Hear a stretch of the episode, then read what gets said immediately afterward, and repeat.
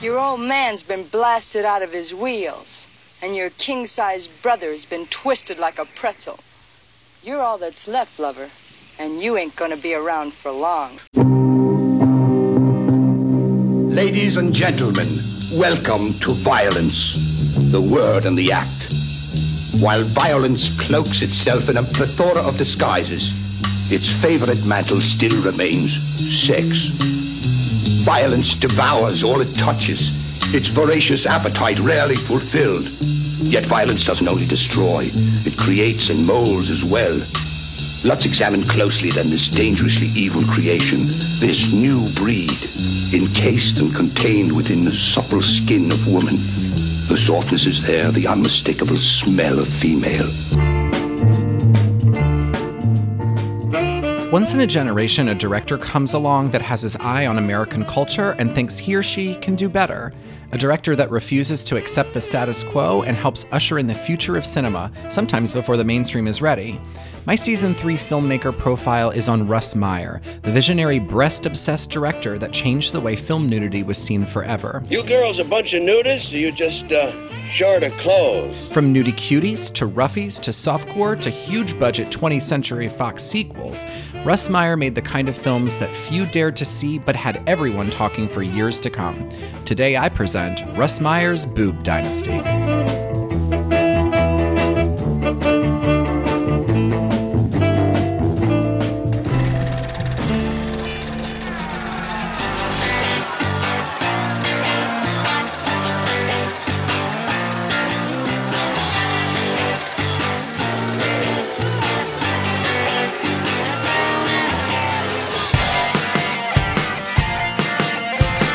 This is a Film History, a lowbrow look into the high art of cinema. Every episode is an in depth look into a niche topic of film that is not normally discussed in polite company.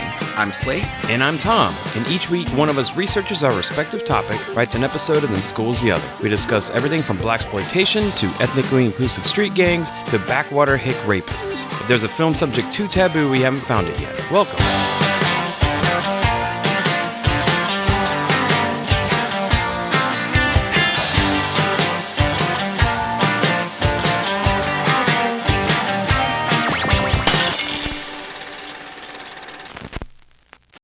Tom. Hey Slade, how's it going? I'm good. How are you? Oh man, I'm great. Pumped for this episode. Pumped. yeah. Your breast pumped for this one? Yeah, well done. There's going to be a lot of boobs, a lot of boob talk here. I'll make do with that. Yeah. Somehow I'll get by. So, real quick, I want to talk a little bit about people keep asking us what is our process? How do we do this? And how long does it take? Talking about the podcast as a whole. As we've said before, it takes three weeks to write an episode. Lately, it's been taking four to five weeks to write an while, yeah. episode. The way that I do it is once I come up with a topic, I list out all of the movies, titles, and, and dates. Yeah. And then I start figuring out the ones that are the best representations and I start expanding those parts of it. And then at usually some point towards the end, I start pulling all of the pieces together and then looking for a connecting thread. I'm similar. I usually pull a lot of sources, so I do a big chunk of research to start off my basic framework and then add in stuff in the middle here and pull other pieces and, and clarify certain bits of information. So I have like a rough skeleton Uh-huh. of information I have, and then I start writing it, and then I'll just keep pulling in as I go. That'll fill gaps I think I have. Got it. If that makes sense. And then usually what we do is we write them, we print them out, and you and I sit here and we record them. Yes, we do. Then everybody always asks about the editing. So we each edit our own episodes. We do. The first thing we do, we trim all of the fat and we cut these fuckers tight. We tried to anyway. Yeah. Yeah, we cut out all of our we ums. If we tap the microphone, if if we have any banter back and forth to us that doesn't feel like it's Yeah, if it if we're fit- rambling, then we cut all that out cut because that. there's enough fucking film podcasts out there that are two people rambling about Yeah, movies. so we try not to do that too much. Yeah. Then we add in all of the clips. I send over mine to you. You master them. Yeah. So you do all the final mastering. Then I do all of the artwork and usually post everything. It's hours and hours Takes a long and time. hours and hours Yeah. of work. We do it for you. Yeah. So we hope you Luckily, we get it. paid so much for this that it just makes it all. Yeah, all the, the dollars that we get in the Right. Mm-hmm. revenue. That yeah, still great. still So waiting on that check. So I'm going to start this episode by talking about boobs. Wow, that's a, a, that's Big a shocker. twist. I didn't see that. Russ Meyer was obsessed with big boobs from a young age, and they were the inspiration for basically all of his movies. Sure. While I was trying to come up with a working title. The working title was Boob King, which I thought was kind of funny, but I ended up with Russ Meyer's Boob Dynasty. Either one. I looked up synonyms for boobs on Urban Dictionary, and there were a lot. Yes. Like a lot, a lot. yeah. Yeah. So I picked through the list and found some of the best ones, and I want to tell you a few of my This, favorites. this is a boobs greatest hits. This is this is all of the greatest boob names of all time. Oh, I'm excited. There's a lot of them. Are you ready? sure. Tits, Oh, titties, classics. tiggle bitties, jugs, Mm-hmm. melons, cans, hooters, dirty pillows, gazongas, yabos, knockers, mammaries, fun bags, honkers, headlights, baps, meat puppets, tatas, naturals, boobies, guns, Bahama mamas, balloons, bawagos, big brown eyes, blinkers, babambas, bombs, bazooms, boulders, bristols, brown suckies, babatos, bups, Cadillac bumper bullets, casabas, Jesus. chebertines, cones, gadoinkers, doorknobs, floppers, fried eggs. I like a good fried egg. Yeah. Foogies, gams, gazangas. Mm. I like Bristols. I'm just gonna call. I'm gonna talk about nice Bristols. I'm only halfway done. Do you want me to keep going? Or I don't you think done? anybody wants you to keep going. All right, my f- personal favorite I left at the end was the balcony. Fine. Balcony's nice. That's right. charming. A lot of words for boobs. So apparently Russ Meyer wasn't the only person that was obsessed with boobs. Basically, Clearly not. I guess every heterosexual man loves a good rack. Oh, come on. Gay men like boobs too as a aesthetic. I think we find them interesting and not that threatening. Hmm.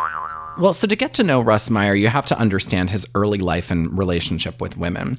Russ was born in 1922 in California to Lydia and William Meyer, who divorced soon after he was born, and he basically never saw his father again.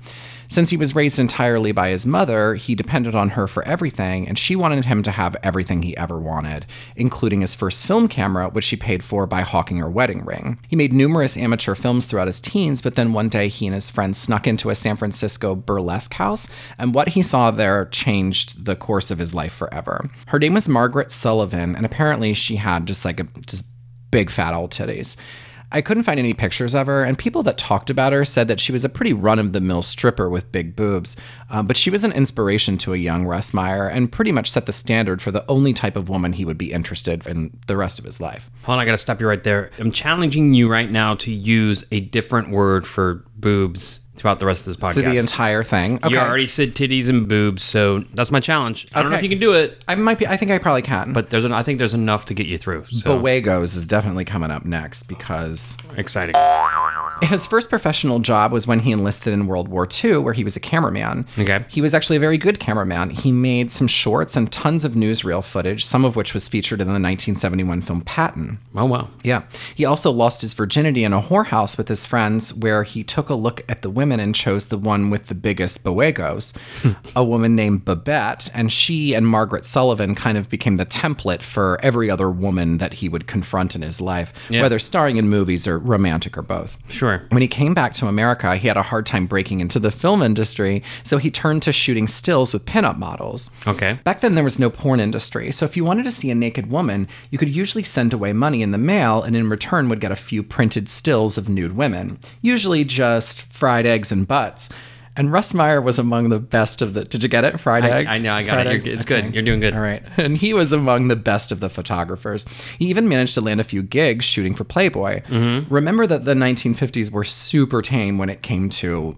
I mean, really anything. Mm-hmm. And Russ Meyer hated that. He actually like hated 50s culture. It was really funny because he was so patriotic. He hated Germany. He hated Yeah. the Nazis. He loved America. He thought America was just the, the greatest thing. But he thought 50s culture was awful. Yeah, and it kind of it, it was. Yeah, he hated the whole Norman Rockwell idea. He thought it was way behind the times. Yeah, And he wanted a world that could appreciate a woman's body without secrecy. Yeah, sure. I think we all do. Right around this time, you may remember from our episode on male nudity that after Excelsior Pictures versus New York Board of Regents in 1964, the Supreme Court decided nudity in itself was not considered obscene. Yep. Right after a slew of nudist films came out, remember Doris Wishman? Oh yeah, of course. That were mostly footage of nudist camps, you know, things like cupcakes and butts only. Well, well done. Yes. Uh-huh. that could show on the exploitation circuit without facing obscenity charges.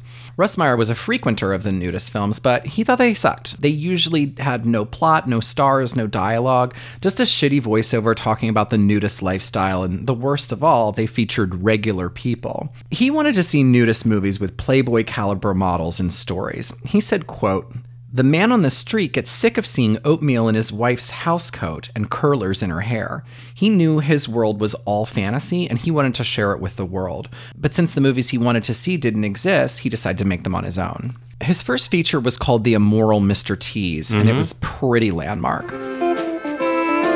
For years, man has retreated back to nature to make peace with himself. Back where the sight of greenery against an azure blue sky, the sweet, fresh, salt smell of the tide gently kissing the sandy shore. The plot Mr. Teas is a door to door salesman that is clumsy with women. After having dental surgery, he somehow gets x ray vision and is able to see clothed women without their clothes. So he'll picture them, you know, he'll look at them, they'll be clothed, and then all of a sudden they'll superimpose the same woman nude, you Right. know, and so he's seeing that, but no one else is. Hmm. He goes to see a psychiatrist, but he also sees her naked. That's pretty much it, but what's interesting is he used the exact template for nudism films, but then made something completely different. Mr. Teas had a plot, even though it had no actual dialogue, just a voiceover explaining what was happening, just like earlier nudism films. It had naked women, but these weren't nudist camp women. These were giant, starter buttoned women. Wow. I love your challenge, but it's gonna be tri- it's, It's gonna tricky. be tricky. All right. Yeah. Starter starter buttoned buttoned. women, pinup women. All right. Yeah, I like starter button. And most interestingly, he did all of this without Mr. Teas ever touching a woman. Remember that sex and intimacy with nudity was a big no no. Yeah. So he managed to make a sexual film with none of the sex, using voyeurism instead. Gotcha. In addition, while not necessarily a great filmmaker per se, he was a great cameraman. Mm-hmm. The movie is not much to watch now. It's kind of a combination of Jerry Lewis type gags interspersed with big gadoinkers. Mm. but it almost looks modern. Yeah. Most bad movies of the time are bad because they're poorly shot, they're poorly lit, and specifically, they're boring. Yeah, of course. Russ Meyer's films are none of that. No, not at all. The Immoral Mr. Teas faced a lot of distribution and exhibition problems and was shut down in its first screening, and the print was confiscated. After numerous shady deals and a cut or two to the work print, The Immoral Mr. Teas was released in major cities nationwide in 1960 and was a huge success. It played a theater in Seattle for nine months. A theater in LA played it for three years. Wow. When all was said and done, it made a million and a half on the underground exploitation box office on a budget of twenty four thousand. So in today's terms, if you made a cheap movie for ten million dollars, that's a cheap movie. That is a cheap movie Your box office would be six hundred and twenty million. Shit. Yeah. So that's, That's a blockbuster. Really great profit. Yeah. yeah. Yeah, it is. A slew of imitations would pour out over the next couple of years, some of which Russ Meyer made himself. This genre was known as the nudie cuties, where there was a voyeur, mm-hmm. naked women for more than half of the film, and positively no touching or sex. Gotcha. His next four films were Eve and the Handyman from 1961, which actually featured his wife Eve in her only starring role. Hmm. Wild Gals of the Naked West from 1962. Europe, woohoo! We should have talked about that in exploitation. You should have. Yeah, no shit. Europe in the Raw from 1963, which was kind of made to capitalize on the Mondo Cane phenomena of real life, that is basically kind of like the template for reality TV today. Yeah.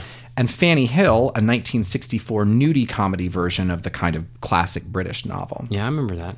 By 1964, the nudie cutie craze was dying, thanks in part to the mainstream beach party movie craze. You remember this? It's like Annette Yeah. Funicello and all of that. Beach movies. It's Beach Blanket Bingo or whatever the fuck these movies. Yeah, yeah. yeah. And 1963's Blood Feast, which introduced moviegoers to gore.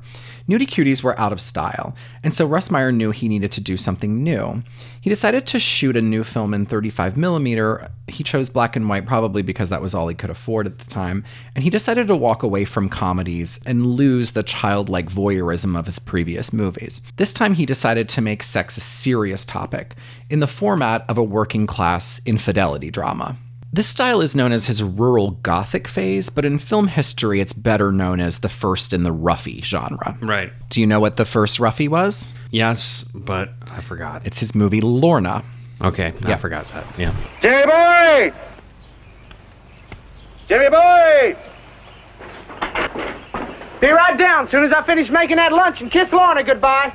Well, get your keister down here fast. We're late. The plot of Lorna is simple. Lorna is a woman who's not being sexually satisfied by her salt mine working husband. One afternoon, she's attacked and raped by a young, handsome man, and her sexuality is awakened. I love these rape movies. We talk about it all the time. Yeah. we're like, and then somebody raped her, but she liked it. And it's like, oh that's boy. really troublesome. Yeah. She begins a fiery relationship with him until her husband finds out and comes home to confront them. He ends up getting stabbed and then accidentally impaling her on a hook that was intended for the boyfriend. There's a Grim Reaper kind of preacher theme that runs throughout and serves as a type of, you know, you get what you deserve theme that was common in exploitation movies at the time. Yeah. The best review of Lorna came from author and director William Rotsler, who said, quote, With Lorna, Meyer established the formula that made him rich and famous. The formula of people filmed at top hate, top lust, top heavy. Nice. Clever. Yeah. So let's talk about the roughie for a second. Yes, let's. We chatted a little about it in our Doris Wishman episode. I basically said they were movies where women get smacked around a lot. And while true, I didn't mention that it was more of a woman in peril situation, but with a risque sex plot that went along with it. Just what the hell do you want? Well, you said you were kind of lonely, so I thought we'd come over and uh, kind of pass the time of day. And if you're real nice to me, I might scratch your back. Get your damn foot out of my door! While Russ Meyer is usually credited with making the first, he probably wouldn't have made Lorna without Herschel Gordon Lewis and David Friedman's Scum of Earth. Have you ever heard this? I've Scum never of the heard Earth? of that. No, I haven't heard of that. So I actually saw it recently, unrelated to the episode, and it's it's really something. Let me see if I can do it justice. I think I remember that it's about kind of like a teenage girl, mm-hmm. teenage age girl. You know, she's probably eighteen. And she goes to a photographer to get kind of normal fashion photos taken. Mm-hmm. Over the series of the movie, they keep talking her into getting more and more naked. Right. And then once she's like, "Oh no, I shouldn't have done that," they blackmail her with those photos to do more Right. stuff. So it's kind of like she's constantly in peril the whole time, and mm-hmm. they use what she's done against her. I got something to add to that Yeah. because during my female nudity podcast, season one, I had a like a, one of those instructional movies or warning films in there, and it was the same basic plot of you know the girls that run off to Hollywood, Yeah. and and they get caught up in this photography type of thing, and they kind of sort of get in a, a bad loop. So that's an exploitation version of this, but it's still a warning to young girls that you're going to be exploited if you go out and take these risque photographs, Right. and shit like that. But so. of course, I mean, a lot of times these movies, and I think that when you were talking about, I'm actually I'm researching one of my next episodes, which is on venereal diseases.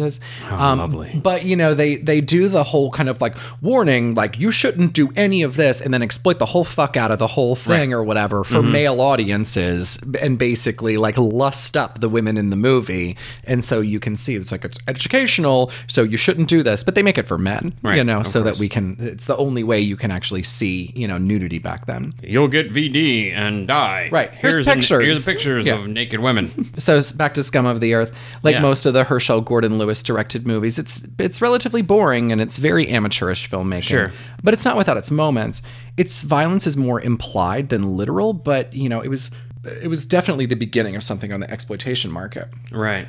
Huh. Lorna probably gets most of the credit since it's a much better movie. Russ Meyer was actually a pretty good filmmaker by this time. Yeah. And Scum of the Earth looks like it was shot on a different planet than Lorna. Lorna was a is a very nice looking film. Wow. Lorna was a huge success. It played in drive in, seedy adults only theaters, and even managed to play a few mainstream theaters as well. It was constantly in trouble from religious groups, and Russ and Company paid off most of the police to let it run.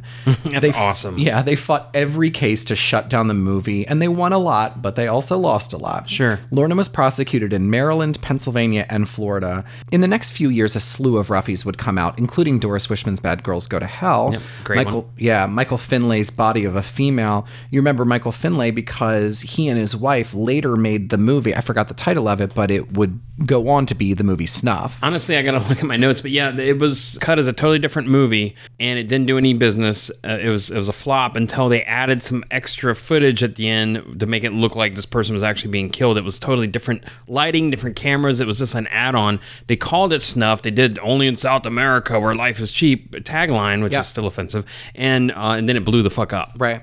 I actually listened to an interview with Roberta Findlay uh, on the Rialto Report. They found her. It took them forever to find her. Yeah. And then, and she does a wonderful interview about all of the movies that she made with Michael Findlay. I'll have to listen to um, Yeah, I'll uh, put it on the website. It's really great. Great. And even Russ Meyer made two more roughies. He made Mud Honey and Motor Psycho, Mm-hmm. both in 1965. Did you say Motor Psycho? Motor Psycho. That's, that's my new band. He comes up with good title. That's a good title. Yeah. And then came his next and arguably only classic film. You know what it is? I do. Do you want me to say it? Yeah, sure. Faster Pussycat Kill Kill. It's the best title of a movie of It's, all it's time. It's wonderful. It's a great movie. Yeah. I love this movie. Yeah, it's really good. If you want one, ladies and gentlemen, go, go for a wild, wild ride with the Watusi cats. But beware, the sweetest kittens have the sharpest claws. For your own safety, see Faster Pussycat. Kill, kill. Wild women, wild wheels. Race the fastest pussycats, and they'll beat you to death. Superwoman, belted, buckled, and booted. Pretty much everyone at this point has heard of Faster Pussycat Kill Kill, whether it's through Rob Zombie, Quentin Tarantino, mm-hmm. John Waters, or or through Tura Santana. Tura Santana was a tough stripper that had some small parts in a few B movies when Russ Meyer cast her in the movie. I haven't really talked about the type of person that Russ was, and this is probably a good time since the dynamic between the two of them was pretty epic. Russ wasn't perfect, but he in general was a one woman man. There were frequent women, but when he was with one of them, for the most part, he didn't sleep around.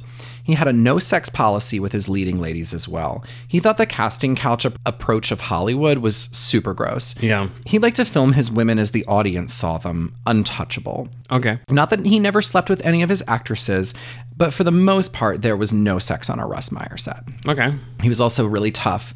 He worked his actors and especially his actresses very, very hard. He wasn't just making bad exploitation movies, he was doing something so different at the time. and No other director was doing, you know, this type of film. Right. And he knew from the beginning that he had found something special with Tura Santana. Mm-hmm. For starters, she was a real firecracker. Yeah, I bet. She had allegedly been sexually assaulted as a child, and since then she hadn't taken any shit from anyone. And she's probably the only actress that Russ Meyer worked with that, you know, really had the upper hand in the relationship. Yeah. And it shows in the movie. Like, she is tough as fuck. She is Yeah. tough. She's scary. She's Yeah. badass. Yeah. She's got great lines too. It's wonderful. The dialogue is It's just fantastic great. I'm gonna put a bunch of clips in, but Yeah, you should. It's great. rough plot of Faster Pussycat Kill Kill. Three go go dancers dance and strip at a club and then go for a wild drive in some classic cars throughout the desert in California. They get in a tussle with a young couple and they break the guy's neck. They drug and kidnap the girl. They stop off at a gas station and learn of an old wheelchair bound man that's hiding a big stash of accident settlement money and they plot to steal it. I won't spoiler the ending, but basically everyone dies. it's the perfect collision of classic cars, Yeah. beatnik jazz music, Mm-hmm. classic one liners, always shouted, slapping, pulling hair, and of course, giant gadoinkers. Yes. And leather. A lot of leather. A lot of leather. A lot of leather. Yeah. Tight leather. Like tied up shirt. Like, what do you call it when you tie up a shirt like underneath the Yeah. ninnies? Exactly. Yep. So here's the weird thing Faster Pussycat could probably play on cable unedited during the daytime at this point. Yeah. There's no nudity in it. Uh, I don't really think that there's any real bad language in it. Mm, it's all innuendo. Yeah. I, I mean, it's fierce innuendo. It's constant Extremely, yeah. innuendo, but it's that's all it is. yeah. Are you trying to say something? I never try anything. I just do it. And here's a good spot to actually talk about Russ Meyer's interesting directorial style. First and foremost, unlike Doris Wishman or Jack Hill, Russ Meyer was a pretty great director. His films all have great cinematography, they're well acted for what they are, and they're cut really fucking tight. And so, one of the reasons why I wanted to talk about the way that we cut these episodes when we do our podcast is we cut everything super, super tight. Was like, that's that was his thing. Most exploitation movies at this time are very, very dull in hindsight, with cameras rolling on long, drawn out dialogue driven scenes. Yeah. Russ Meyer shot multiple angles, cut footage to eliminate any boring moments. His movies were really exciting. Yeah. He never lingers on anything. In fact, it was said that he hated seeing actors or actresses blink on camera, so he would cut away to something else when they blinked and cut dialogue scenes so tight that there was never any lag time for moviegoers to look at their watches. Huh. His movies are a lot of things, but they're never dull. That's true. I, I totally agree with that. Um, have you seen Faster Pussycat Kill Kill recently? No. Yeah. I want to Oh. watch it again. It's so much fun. yeah. It's kind of one of those movies that you're like, how does this exist? You know, mm-hmm. because it's such a one of a kind thing. Well, you might remember that I used to have a Faster Pussycat Kill Kill t shirt that I You used to wear in high school That was a all cool of the time. What happened to that? Well, I mean, that was, I was in high school 20 years ago, so Damn, yeah. probably is Gone. nothing. Yeah. There's a lot of people that talk about Russ Meyer, talk about his films, but people go to watch Faster Pussycat Kill Kill. They think they know what they're getting into. And at the end, they're like, well, that wasn't what I expected at all. I, I thought it was going to be a doorknobs movie. Nice. I'm going to run out of these soon because I- I that barely makes any sense. All Yeah. right. They thought it's going to have a lot of sex. It's none of that. None of it's that. actually just a really completely bonkers town movie. Yeah. That's really well made. Yeah. Yeah. It, it really is. It's great. I, I want to watch it again. It's been years. I think you had a copy and I borrowed it or something. Yeah. It's streaming on YouTube, so we'll put it on the website. Oh, yeah. but I'll have to most of his again. movies, uh, Criterion just got uh, a couple of the later ones, but most of them you can watch these on YouTube for free, and I did. So, Oh, good. fun fact: Faster Pussycat Kill Kill bombed at the box office. Wow. It got bad reviews and lost money. It wasn't until much later that it achieved cult status, and I'll talk about it a little bit more. But Yeah. It was really, it was ahead of its time. It was a product of its time. It's just, it's such a But it's got bizarre- cult movie written all over it. Oh, Of yeah. course, this wasn't going to be a mainstream success by any stretch of the imagination. Right. It didn't have enough fun bags. See, Right. I'm, I'm getting in on it. I love it. To be that kind of exploitation film just was never going to be a mainstream success. Right, absolutely. His next few movies were quickies and not particularly memorable. The first, Mondo Topless from 1966, was a mockumentary of the still going reality craze. Common Law Cabin, which we talked about in Exploitation. The tagline for Common Law Cabin was Big Women, Big Appetites, Big Trouble. He did Good Morning and Goodbye from 1967, which was kind of an ensemble film, and then Finders Keepers, Lovers Weepers from 1968, which was a backstage drama of a Sunset Strip nudie bar. And then something horrible happened. He ran out of money.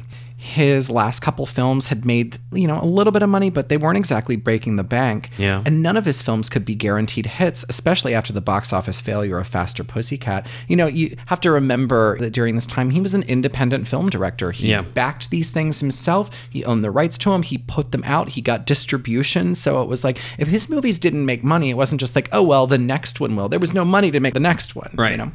He borrowed some cash from his now ex wife, Eve, to make another movie after meeting a stripper named Erica Gavin. She worked at the same place that Tura Santana and Haji from Faster Pussycat did and answered a newspaper ad for busty actresses.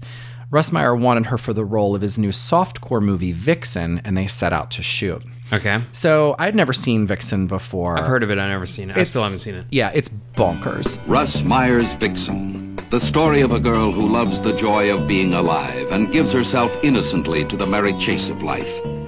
But like any other game, life has its rules, and if we trespass beyond them, the game can become deadly. The rough plot a woman named Vixen lives with her pilot husband in Canada and sexually manipulates pretty much everyone she comes in contact with, including her husband's passengers, male and female.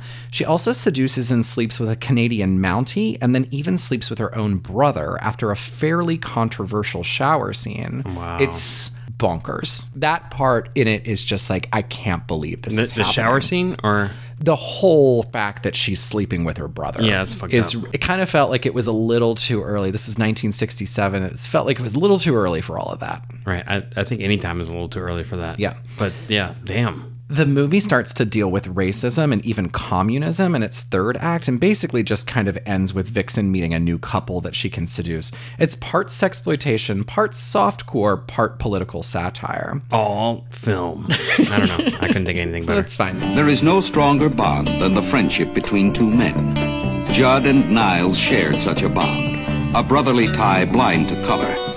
And yet, in a moment of violent passion, one led the other to the edge of destruction. Both pushed by Vixen, her frustration nurtured by an empty lack of understanding, a need she sought to fill in the arms of another woman. For to Vixen, the giving of love is an act of nature. Her only weakness, a cancerous evil she was taught. That human beings are to be classified by the color of their skin. An inner sickness that will come close to destroying not only her, but those around her. It will bring them to a moment of truth in an empty sky, with the black man a fulcrum in the deadly teeterboard of life. The hatred inside Vixen fired by yet another hate, the sinister preachings of the communist puppet. Vixen, an adult motion picture experience that is rated X. The management of this theater urges you to see Russ Meyer's Vixen. Vixen blew the fuck up. Yeah. Like it made a fortune at the box office, and it was a huge surprise. I mean, even Russ Meyer was like, "I cannot believe uh, how much money this movie has made." It was made for seventy four thousand, and it made eight million dollars at the box Holy office. And it made him a star. Russ Meyer movies were always very niche, and you know they were usually for the raincoat or drive-in crowd. Right. Vixen took him into independent mainstream. Yeah. He made another movie called Cherry, Harry, and Raquel in 1970, and then Hollywood came knocking. Oh, okay. We talked about it a little in LGBT Psychopaths, Mhm. but we glossed over it because I knew I was going to do this episode and needed more time to dig into it. Okay. But now I can actually say I understand how Beyond the Valley of the Dolls came to be. I'm excited to hear how this happened. You don't, this is probably the most research I've ever put into a single film to really try to understand it. I read Russ Meyer's autobiography. I watched countless interviews with Roger Ebert. Like, I did the whole thing to really put it together. Wow. I read articles about it at the time. Like, Yeah. I, I'm pretty sure this is the full story. All right. All right. After Vixen made a fortune at the box office, Hollywood could no longer ignore Russ Meyer. Sure. In fact, the Wall Street Journal wrote a piece about him, and soon after, he was contacted by 20th Century Fox about a collaboration. Fox was in a bind around the end of the 60s. They were just off a series of big budget flops and had a few uncertain movies on the horizon. By the summer of 1969, moviegoers had The Graduate, Bonnie and Clyde, Easy Rider, and Midnight Cowboy, and Fox was responsible for none of them. They needed something new and preferably something outside the mainstream if they were going to keep up. So we talk about this kind of time, 1969, 1970, Yeah. you know, where Hollywood was basically like, finally like got the note that like the 60s had happened you Mhm. know and started to put out films that were very unique and and very different in things that you know they weren't these big budget m- musical numbers anymore Mm-mm. you know they were really finding really interesting young directors inexperienced actors and you know really started to play catch up Well, and one, another thing just to add to that, it- you know, and it's hard for us to imagine that, but all these film companies were like in the red, man. They were all like near bankruptcy. Yeah. The people were stopping going to movies for the most part. They were all failing. Yeah. You know, I talked about You MGM. talked about, um, yeah, and and- Blaxploitation, And yeah. Blaxploitation and how that bailed them out. Everybody was hurting. Yeah. So it's just, it's amazing. It's such a weird time right then. Yeah. Well, Russ Meyer was thrilled about this. He Sure. loved the fact that the studios were finally calling him. He was an outsider for his entire career. You know, Yeah. as you remember, he couldn't break into Hollywood when he got out of the war. He was constantly making these movies that would sometimes make a little bit of money, but sometimes wouldn't. But Mhm. he felt like he was a good director and that Hollywood was turning their nose up at him because of his wazoo obsession. So he was now finally getting a chance at a big budget, some real locations, and some actual Hollywood actresses. But, and uh, this is one of the things that I just respect him so much for, he knew he wasn't going to make a film the Hollywood way. Probably because he didn't know how to make a film the Hollywood point, way. yeah. A quick deal was struck that would give him the rights to a sequel titled Beyond the Valley of the Dolls after the writer of Valley of the Dolls had failed to get Fox's script approval.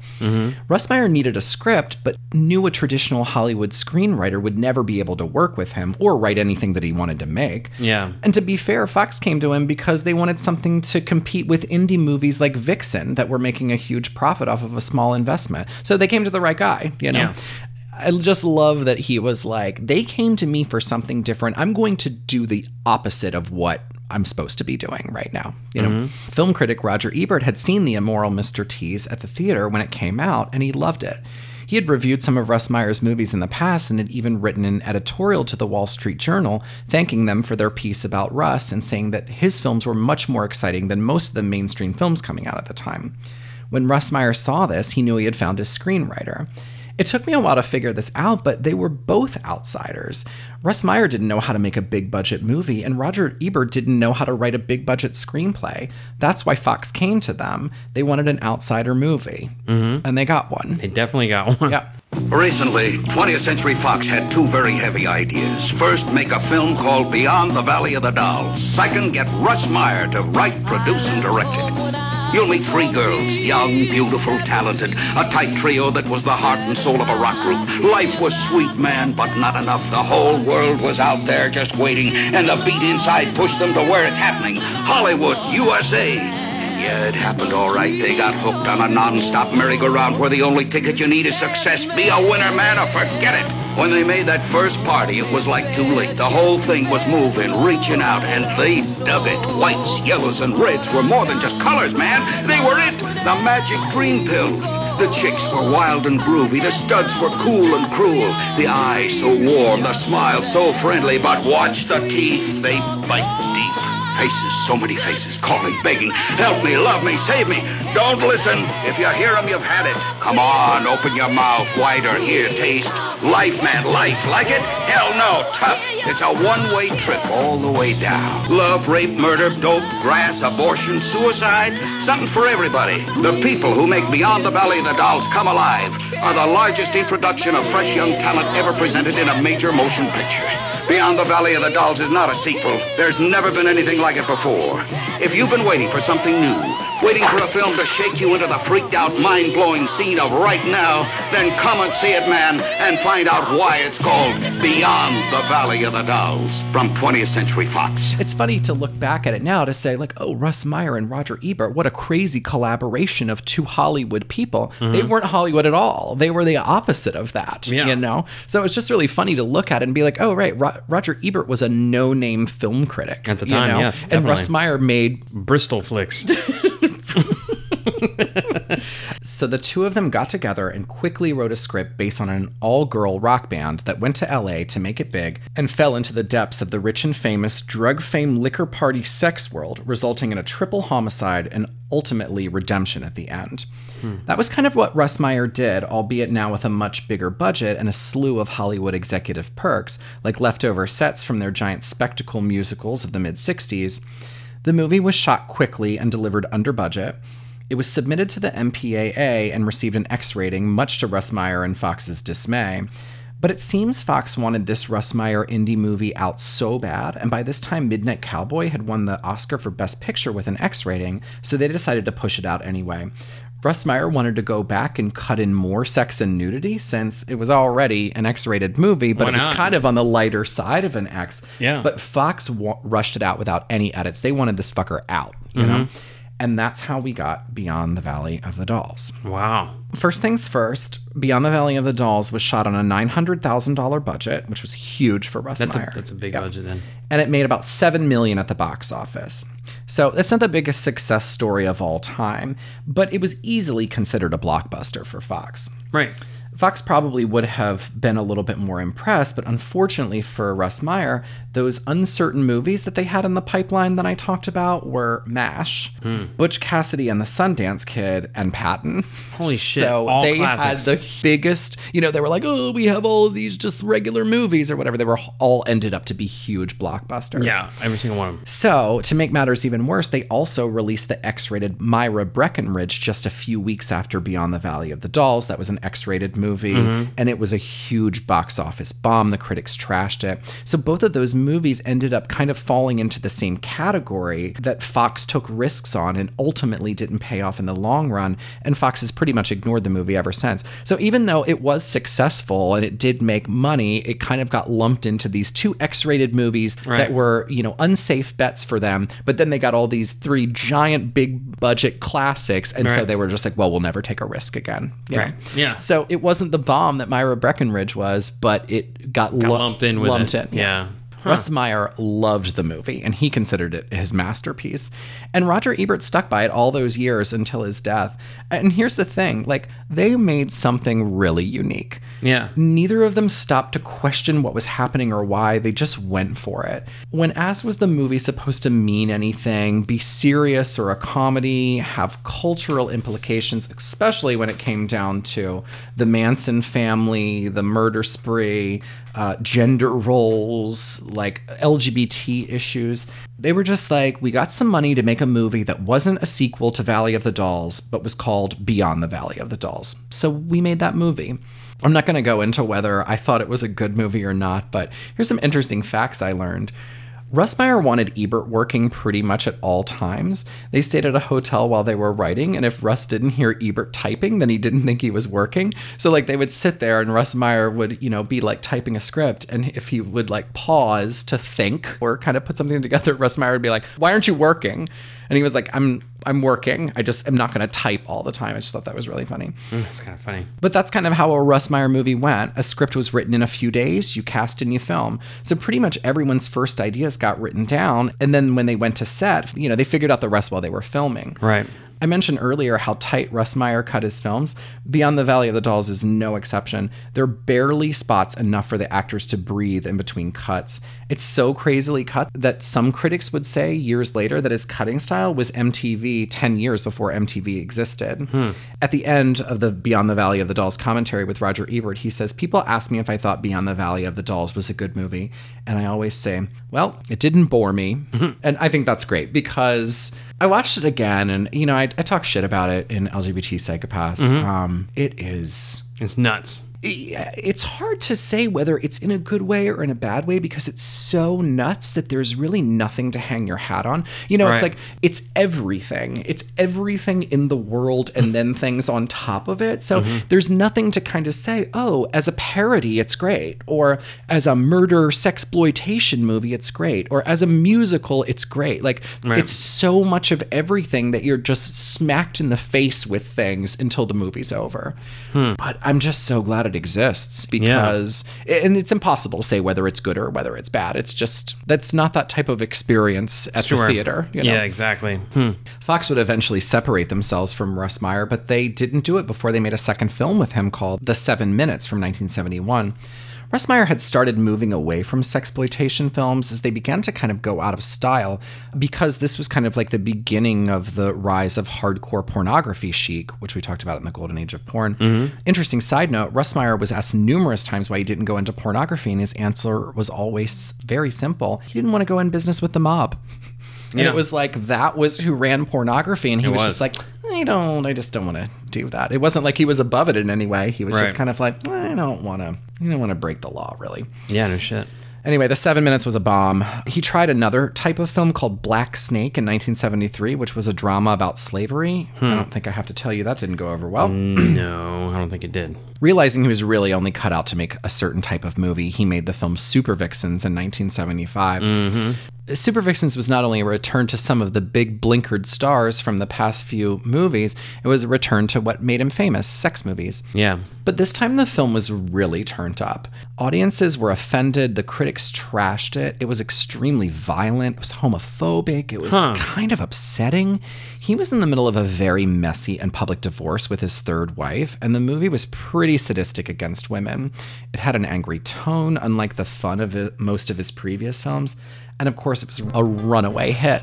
Huh. He made it for $220,000. It grossed 16 million worldwide. Holy shit. Is that his biggest profit? Yeah, yeah. That's insane. Crazy.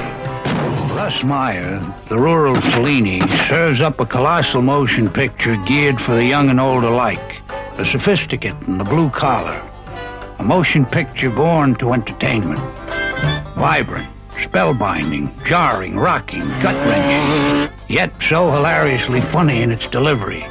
Russ Meyer's Super Vixens, an all out assault on today's sexual mores and more. A frontal attack against women's lib, blasting through the male machismo syndrome, kicking the crap out of conventions, hang-ups, convictions, obsessions, the whole bag. Cops, robbers, sexually aggressive females, rednecks, sick men of war, unfaithful wives, impotence, bedroom prowess, the 32-second orgasm, cuckolding, the wrist bazooka, momism, breast fixation versus fellatio, racing cars, self-abuse, even death and reincarnation. Russ Meyer's Super Vixens. A cinematic smorgasbord of mind-boggling beauty. He followed Super Vixens with the film Up from 1976, which was another crazy, violent softcore flick. For a while after that, he worked on the punk movie Who Killed Bambi, which was supposed to be the Sex Pistols' big break into film. Mm-hmm. Roger Ebert was helping write it. Actually, I didn't mention it, but Roger Ebert helped write most of the later films under a pen name since the Chicago Tribune didn't want him moonlighting with, with Russ Meyer. That's funny. It never got made. It ran out of money, but the last Russ Meyer film was Beneath the Valley of the Ultra Vixens from 1979, which was a little more of a return to his comedy roots. Mm-hmm. There's not a huge amount of information about it. You can watch it online, but it was more of a kind of kindergarten-y type humor, you know, movie. Right. Um, Very lowbrow humor. yeah, I think it did all right at the box office. I didn't really see any numbers, but his biography points out that by 1975, the studios had basically mass marketed all of Russ Meyer's tricks, from sex plots like Bob Carroll, Ted and Alice, and A Clockwork Orange, to violence like Straw Dogs and The Exorcist, and then of course porn like Deep Throat. There just like wasn't really a place for him anymore, you know, by, By that mid time, by yeah. the mid 70s. Uh, he retired from filmmaking, but he worked on numerous other projects, including his three volume autobiography. Three volumes? It basically took him 30 years to like write his own autobiography. I didn't read it. It was Okay, I a was little bit, you. I was like, I, I don't have time to read this and then get the episode out. So I Right. read his autobiography, which is great. I'll put that on the website. But one of the really interesting things that he did was when home video started to be a thing, having retained the rights to all of his independent movies, he had his films painstakingly transferred to VHS and sold them to stores for a hefty price. So he wasn't just like, yeah, make a shitty transfer and throw it in a box or whatever. Right. He did a very, I mean, he made sure that the transfers of his films were meticulously done and then he sold them for a fortune. It sounded like a crazy idea because everybody was just slap it on VHS and send it out to the video stores. Right. And he retained all of the rights. He made them call him directly to like sell him these very expensive copies of his VHS movies. And they did great on home video. They made him a second fortune Yeah.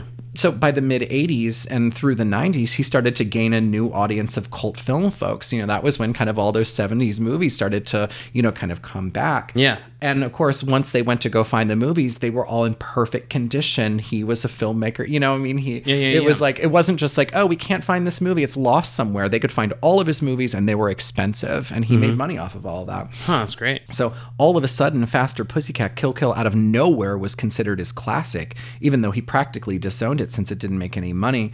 Some of his films went back into theaters, museums, and film societies, did retrospectives of his work. John Waters, Quentin Tarantino, Rob Zombie, they all got interested in him. He managed to live long enough to see the effects of everything he did on popular culture, you know, which is awesome. That is awesome. His last few years were very tumultuous as he still went all over Hollywood drinking heavily but with advancing Alzheimer's. Uh, he died in 2004 and left most of his money to cancer foundations in honor of his mother, who had died of cancer. A few of his army buddies and uh, the starlets from his movies got the rest. He'd amassed a fortune. Oh, I bet. Yeah. Yeah, clearly. So that's my episode on Russ Meyer. I have some Fascinating. themes that I want to talk to you a little bit about. Okay. Um, but what do you think? No, it's great. It's a fascinating. I mean, he's a fascinating guy. You know, and I, you were my gateway to Russ Meyer movies. I, I knew of them, but you had them, and you let me borrow a few of them, and you know that was your thing. So yeah, he's a fascinating guy. I didn't know anything about it, and I like your series of you know filmmaker biographies that you seem to have run throughout our podcast yeah, sure. season. So yeah, it was kind of a surprise. I didn't really, we didn't, we never talked about this when we were concepting it. I did the Doris Wishman episode, and then every, you know, I've, I've continually done a filmmaker. So Yeah. I just, I loved researching him. I just thought he was so. I'd seen three or four of his movies. I thought he was fascinating. There were a lot of questions that I had. So once I like really got to the bottom of it, I just, I love the story of him constantly being an outsider, and then he finally gets this, you know, shot at making a big Hollywood movie, and you just expect him to sell out and make this, you know, terrible mainstream movie because he's got all the money now. And Right. he was just like, "Fuck that! I'm gonna do what makes me me, but with a lot more money." I just thought that that was inspiring. and he co-opted or got Roger Ebert to write the fucking thing. It, that, that's such a weird thing too. And I know Roger Ebert likes some exploitation, but there's, you know, especially like when we talked about the Christmas episode and Bad Santas Go to Hell, the movie Silent Night, Deadly Night. He raked that hated over the, it. the coal. Hated Yeah. that fucking movie. Which it's, I mean, that's a Santa exploitation. That is the most exploitive like movie ever and I, and it's not a good movie but i mean it wasn't the you know the second coming of satan or some shit but he hated it Yeah, and i'm like dude you you wrote trash Right. Yeah. you know and it's funny. I mean, I didn't realize this because you know he he uh, wrote under a pen name, but I mean he was the screenwriter for all of Russ Meyer's films after that. So Yeah, they so- loved working together. They were great friends. Like, Yeah, yeah, yeah. You know, and so meanwhile, you know, these terrible Russ Meyer movies are coming out, and Roger and Roger Ebert never reviewed another one because it was a conflict of interest. Yeah, but you know, I mean, people are like trashing this, and he's like, I wrote that. I just thought that was so That's pretty so interesting, and Yeah. and also you know the idea that that, you know, Roger Ebert was just a, a very young, unknown film critic from the Chicago Tribune. And Yeah. it's just, I never thought about the fact that you just think of them as being these huge names in, in cinema. They weren't. They were Yeah. independent, you know, and independent of each other. I thought it was fascinating. That is very fascinating. All Yeah, right. I learned a lot. I, you know, I don't want to get too highbrow, but I do want to talk about the idea of feminism just a little bit. Sure. Because, you know, one of the things that they always said about the movie Faster Pussycat Kill Kill, and, and probably a lot of his movies, are that they are kind of surprisingly feminist. Yeah. You know, even when it comes down to roughies and, you know, stuff like that, which are women in peril, there was a, a line that I wrote down, which is it's the woman who's the sexual aggressor in a Russ Meyer movie. Men are the typecast roles. They all are exactly the same. Right. It's a it's a powerful, aggressive, sexual female Yeah. that is what all of his movies are wrapped around. So, you know, I found that interesting. And Yeah, I did too. I don't know in the big picture if that's troubling or if that's wrong because it, you know, and like I said, I've only seen a few of his movies, but yeah, with that aggressive sexual female, it's sort of taking the male role and just flipping it. Right, In right. a lot of ways. So some would argue that's not feminism. It's And just it's not. It's just making a male role into a female. Right. I think when you know when people say that it's feminism, I, I think they're probably incorrect. I don't. I think he wanted to make money off of movies, and he really liked honkers. Did I use honkers already? No, I don't, th- I don't think he used honkers. He really liked the balcony. And he also made something that was completely different. And Mhm. so I think we can now look back on it and say maybe that was an early form of exploitation feminism, although Sure. I certainly wasn't intentionally doing it. No, yeah, yeah, yeah, I can see that. Yeah, that's that makes sense. Another fun, interesting point. Um, so when Russ Meyer first met Roger Ebert, Roger Ebert was like, "Where do you find these women? Like, where are you finding?" Yeah, where? Yeah. And so Russ Meyer said, "After they reach a certain cup size, they just find me."